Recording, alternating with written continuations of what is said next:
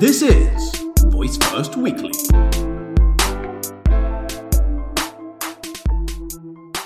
Hello, everyone. Hope you're having a great day. This is Mari from Voice First Weekly.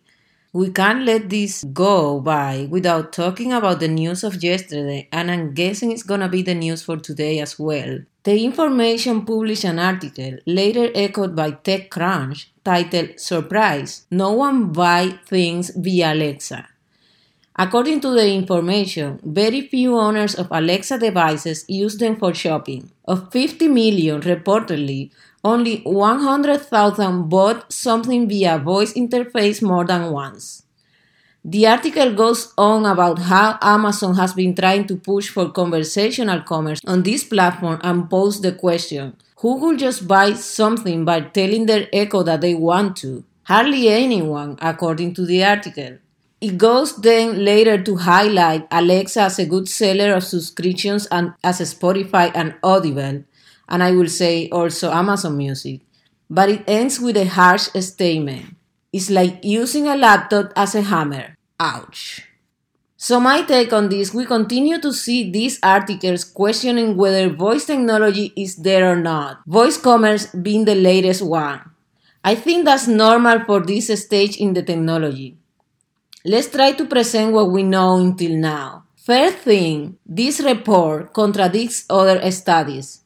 According to the Smart Audio report by NPR and Edison Research released this July, the second thing smart speaker owners request the most is add to my shopping list.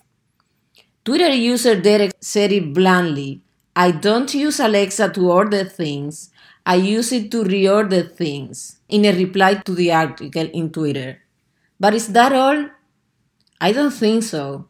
NPR report also concludes that users' top three index activities during the day is add to shopping list. Other user research has shown a higher percent than the one report reported by the information article of users doing purchases via Alexa. One thing I will do is distinguish between plain transactions done through the smart speaker or the whole shopping experience. Are users researching products through Alexa and Google Home? According to several user surveys that you can find later in the show notes, yes. Are users adding products to their shopping list and thus effectively buying these products?